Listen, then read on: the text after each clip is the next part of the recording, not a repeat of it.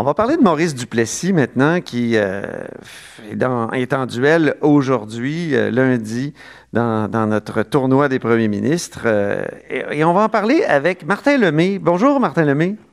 Bonjour, Antoine Robitaille. Ancien député de Sainte-Marie-Saint-Jacques de 2006 à 2012 et qui est devenu essayiste. Et Martin, vous avez écrit un livre qui s'intitule À la défense de Maurice Duplessis chez Québec Amérique en 2016. Oui. Et il faut être courageux parce que Maurice Duplessis, c'est un peu le repoussoir dans l'ère moderne. On dit toujours que. Est-ce qu'il a été injustement traité? Oui, il a été euh, définitivement, pour, pour plusieurs raisons, dont probablement la principale, tous ses adversaires qui l'ont combattu pendant de longues années sont arrivés au pouvoir dans les années 60. Donc, il n'était pas question pour eux de, laisser à M. Duplessis quelques vernis que ce soit, et euh, d'où le récit de la Grande Noirceur, entre autres. Donc, mon livre, oui, je défends, euh, si vous voulez, le bilan de M. Duplessis, mais je m'attaque aussi euh, au, au, récit de la Grande Noirceur, qui est, d'après moi, tout à fait erroné. Et je me, permets de vous indiquer aussi que plusieurs l'ont fait avant moi. Là, je, n'ai fait, en fait, compte qu'emprunter, il y a des historiens professionnels, disons ça de cette façon-là, mhm. qui ont commencé déjà depuis plusieurs années là, à taper, si vous voulez, le sentier pour rétablir un peu les faits euh, en ce qui concerne le bilan de M. Duplessis et de l'Union nationale. On pense à Éric Bédard, euh, par exemple? Oui, entre autres, Lucia Ferretti, euh, Xavier Gélina, qui ont qui ont écrit des, livres ou des articles assez intéressants ben sur cette période-là et qui permettent de nuancer euh, euh, la légende noire. Oui, exactement. C'est le bon terme, de mm. nuancer euh, fortement cette légende noire qui lui a été accolée.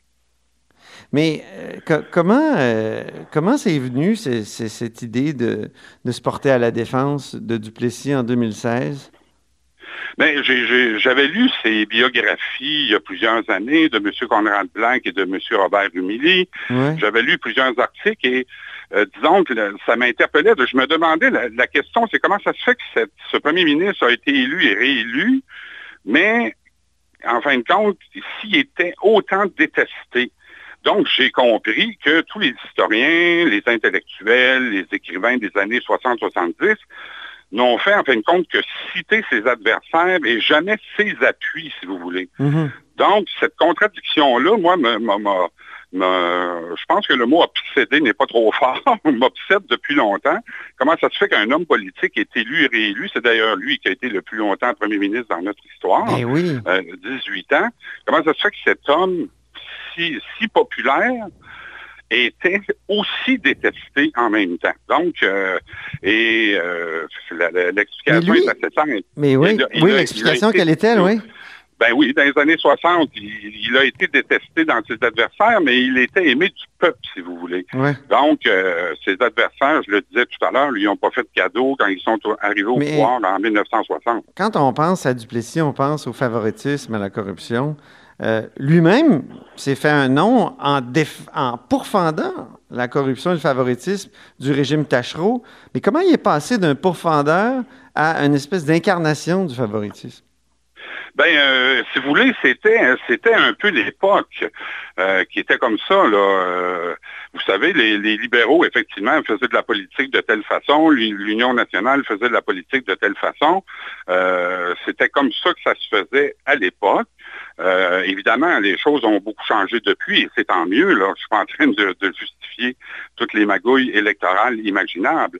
Mais il faut se reporter, si vous voulez, à la façon dont les campagnes électorales se faisaient à l'époque. Et c'est, euh, qu'est-ce que vous voulez, en politique, c'est un peu commun de dénoncer les travers de nos adversaires pour adopter ces mêmes travers-là par la suite. Mais pour M. Duplessis, c'est sûr que c'était pas pour enrichir les amis du régime. Moi, j'ai toujours fait une grosse différence. Ah oui? Euh, oui, oui, oui. M. Duplessis, pas, écoutez, lui est mort avec des dettes. Euh, c'était pas un homme riche. Euh, tous les ministres de l'Union nationale, euh, c'était pas, pas des gens riches non plus. après, après que l'Union nationale. Même ceux qui avaient participé au scandale du gaz naturel?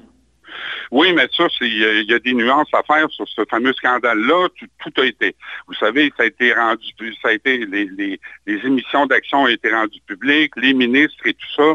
Euh, c'était, c'était possible de faire les gestes qu'ils ont fait comme les autres, mais c'est sûr qu'il y a eu un manque, si vous voulez, de, il y a eu une apparence de manque de transparence dans cette histoire-là. Mm-hmm. Mais de façon générale, c'est clair que euh, l'argent allait à la caisse électorale pour gagner des élections et non pas pour enrichir le régime ou des amis.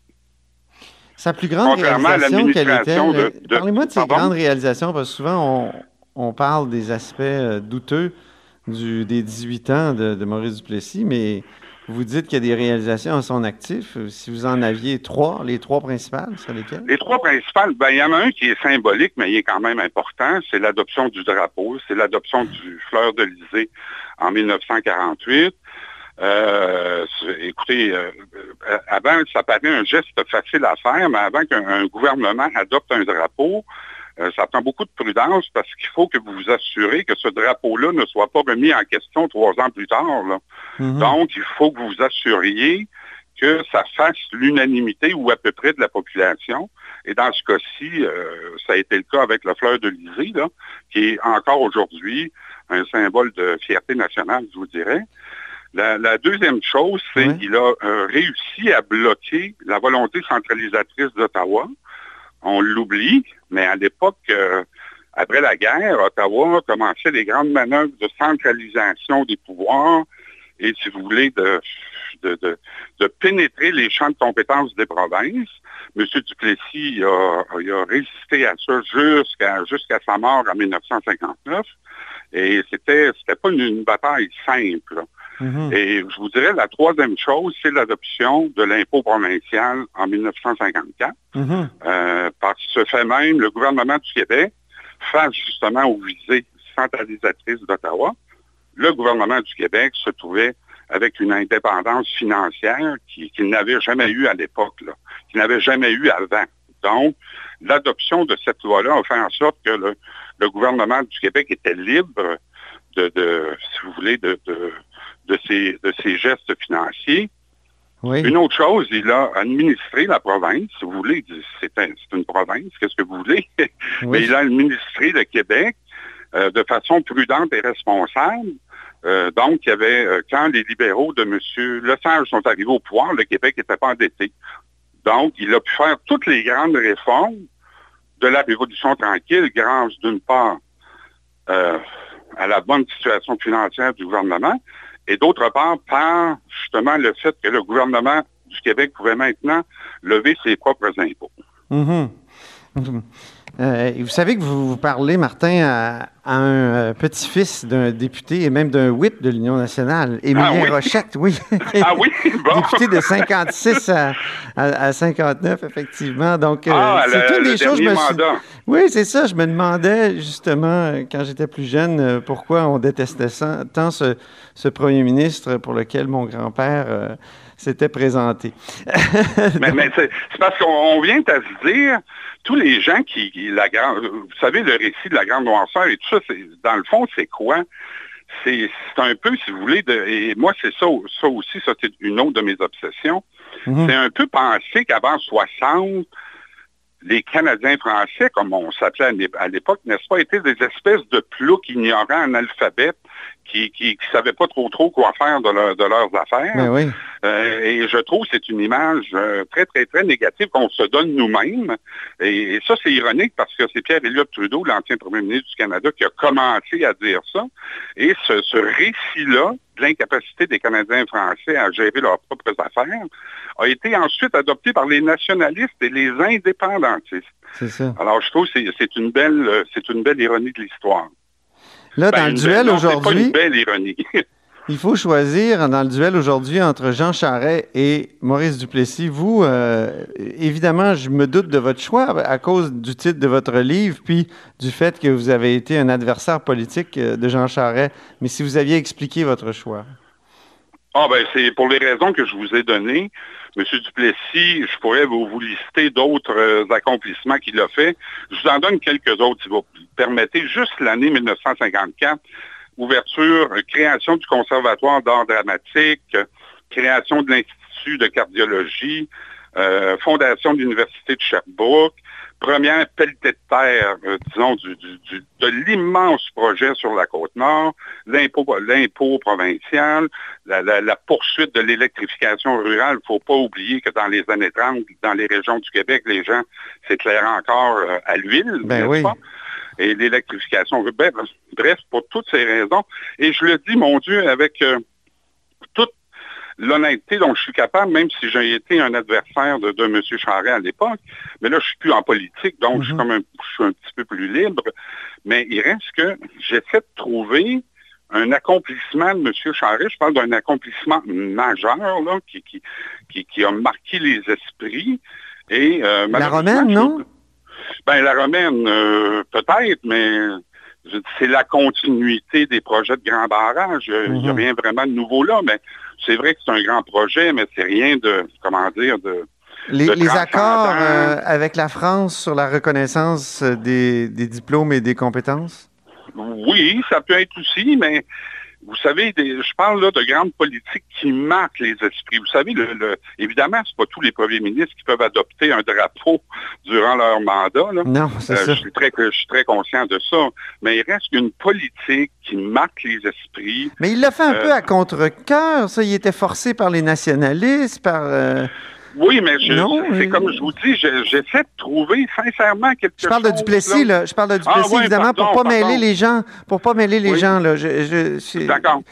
Parce que je, je repensais au drapeau. Duplessis, il l'a pas fait de. Il l'a fait un peu pour couper l'herbe sous le pied des. Des, nationalistes qui étaient, qui étaient ceux qui étaient encore plus nationalistes que lui. Mais oui, mais il aurait pu décider. Il, l'a fait un peu à contre-cœur. aussi. Ben, il ne l'a pas, vraiment fait à contre C'est comme tout homme politique, M. Robitaille vous fonctionnez avec la popularité de vos gestes. Hmm. Vous savez, être en politique, là, c'est pas un colloque d'université. Là. Euh, vous prenez les bonnes idées où elles sont euh, et euh, vous essayez d'en tirer parti le mieux possible. Dans le fond, le génie politique, c'est pas d'avoir seul des idées ou les meilleures idées, c'est d'adopter des politiques au bon moment. Et de cette perspective-là, euh, je trouve que M. Duplessis a été un, bon, un très bon premier ministre. Je vous donne, permettez-moi un autre exemple. Oui. Après la guerre, c'est comme si M. Duplessis avait compris que ça serait le début des, des 30 glorieuses. Mm-hmm. Donc, lui, le Québec a connu à ce moment-là un boom économique presque unique dans son histoire je vous dis pas que c'est la faute de Maurice Duplessis ou c'est lui. c'est grâce à lui, oui. Mais c'est grâce à lui parce que lui a compris le contexte politique et économique dans lequel il était. Et là, il s'est dit, je vais favoriser le développement du Québec par des investissements pour créer des emplois, parce qu'il ne faut pas oublier, M. Duplessis a aussi connu la crise économique des années 30. Oui. Donc, le, le, développement économique de l'époque, c'est pas de sa faute à lui, mais il a compris le contexte dans lequel il était. Et Pourquoi il vous dites de sa faute?